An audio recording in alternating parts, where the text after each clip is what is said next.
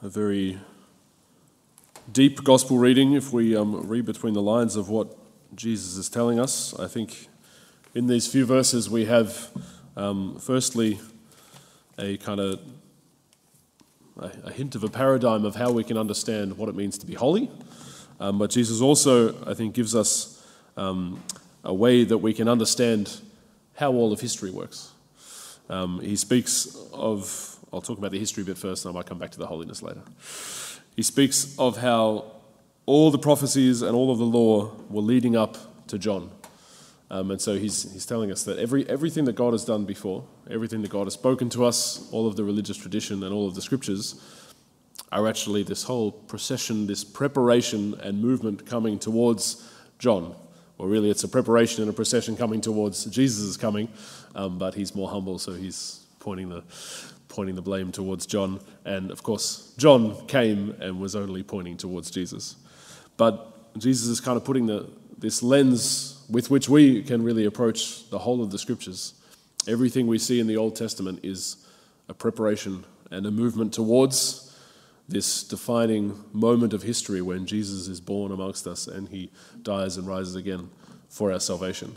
It was all leading up to that point. God's interactions with humanity, um, his revelation, everything in all of creation, all of history as well, is leading up to that point when Jesus comes um, and brings it all to completion in a sense. And then everything that comes out from that moment is, is an outflow of Jesus' presence in the world.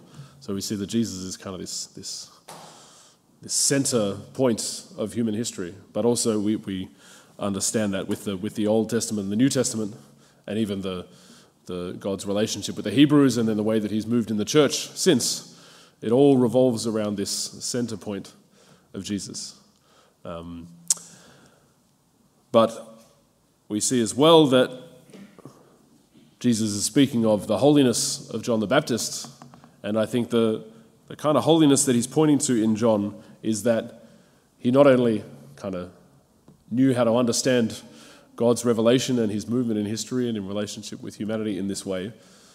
But he was so holy and so perfect in God's sight because he knew how to find his place within it.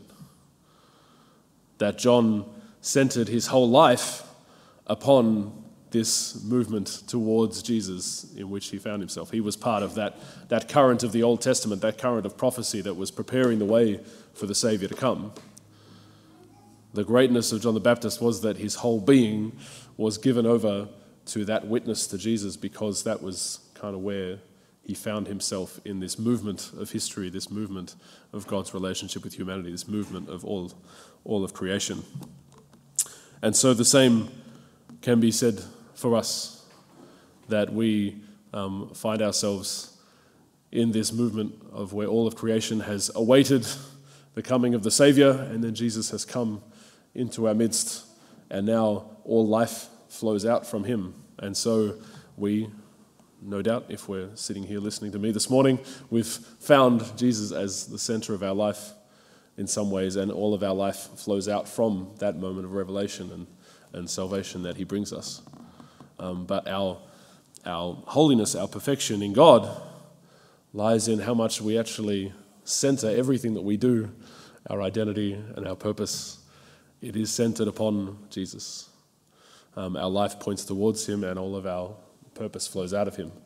And just as with John the Baptist, our, our purpose comes from him and it's fulfilled in moving back towards the Lord.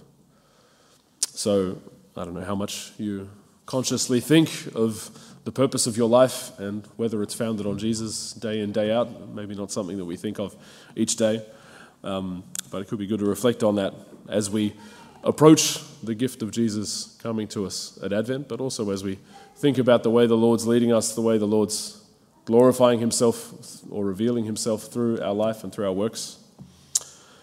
We also see in the other John that we remember today, John of the Cross, that he was able to find himself in this movement of God's revelation in his life. Um, and that rather than seeking, seeking himself, seeking his own kind of profit, his own um, comfort or status or whatever in his life. he was able to discern God's movement of grace um, and to place himself within that. He was, he was invited by um, St. Teresa to join in the reform of the Carmelite order. Um, and he actually, even from his own brothers in his monastery, he faced huge persecution from that. They, they um, locked him in the basement or imprisoned him in some way because he was trying to reform the order, because he was trying to bring about this change. But he had undertaken that because he um, felt that that was what God was calling him to. That was the grace that was moving at the time. And he then, he then was able to find through not only that physical rejection and oppression and darkness, but through the spiritual darkness that he faced as well, that God was even moving in there and that God was able to be found in there. So sometimes the, the current of grace that God's inviting us to become a part of is not the most attractive thing on the surface. Um, the circumstances of our life might be, um, you know, we might prefer that they would be otherwise. But if we discern that this is where God's calling us, this is um, the grace that God's calling us to cooperate with, then that's a place where we can find deep peace with Him, where we can find the presence and the love of God. Um, and we find that fulfillment and that perfection um, in cooperating with and becoming part of God's stream of life. So let's be open to that gift as we come to know Jesus more and more through Advent.